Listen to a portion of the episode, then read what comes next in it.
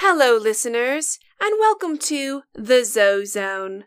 It's hard to believe that we've been doing this special episode weekly for almost six months now.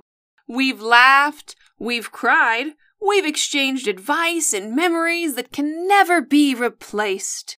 Of course, that's mostly what I've been doing. I have no idea what you all are doing. It's somewhat of a one way communication, though again, please email me anytime at FromArtToZoe at gmail.com if you ever actually want to do your part. But the point is, it's mostly been wonderful and positive and a lovely experience for us all. And to think, this could be the last one ever. Not to be overly dramatic, but I think it's important to acknowledge the possibility. You see, Art and I are going away. I'd love to say it's a vacation to the beach where we'll wake up early for strolls at sunrise and sip champagne in the hot tub as we watch the sunset over the beautiful ocean. But alas, that is not why we are going away. Last week, when I went grocery shopping, the supplies were low. I suppose it is to be expected in a grocery store that never technically gets restocked, but I may have taken for granted how much there was in the store because I assumed it was more than Art and I could go through in a lifetime. And in fact, it was. That means there must be others shopping at the same store. The shelves are slowly emptying out. They are becoming lined with nothing but condiments and canned corn. Technically, it should be a while before we ran out, but but knowing we aren't the only ones, Others could go and stock up on everything, and then suddenly we would have nothing left and would be starving. I know, I'm talking all practical and realistic like Art would. I have to admit, I'm basically repeating his argument to me, though hopefully with a little less spitting and sweating. He's a very passionate person. But the point is, he's right.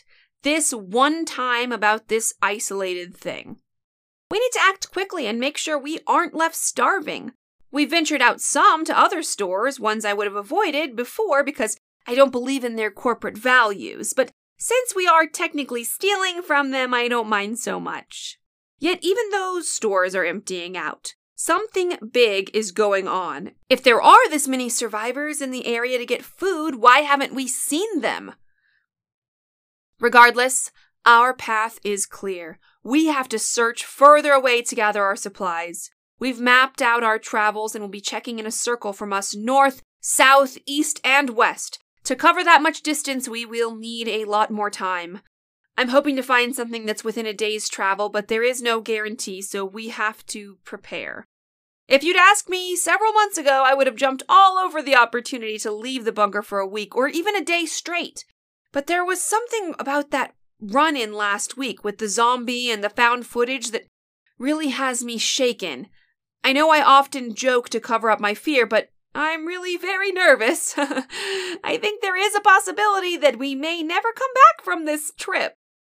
So, needless to say, we won't be having an episode of From A to Z with Art and Zoe this week. If all goes well, I'll be back same time next week to greet you and tell you the great news. And if not, I suppose that means I'm dead. Or just late. That happens too. Who knows what, what traffic is like these days? Well, that's all the time I have for today. I'd better get started packing. You know how it is. Will I need a formal outfit or a casual one? Should I wear shoes that are better for hiking in mud or running from zombies? Typical packing dilemmas. Be sure to tune in next week. Also, would it really kill you to leave a review on Apple Podcasts for us? I mean, I'm risking my life here. I think it's the least you can do. Don't tell Art I told you about our plan. He's concerned what will happen while we're away. But I've set a few booby traps in the bunker for any unwanted guests. See you next week. Over.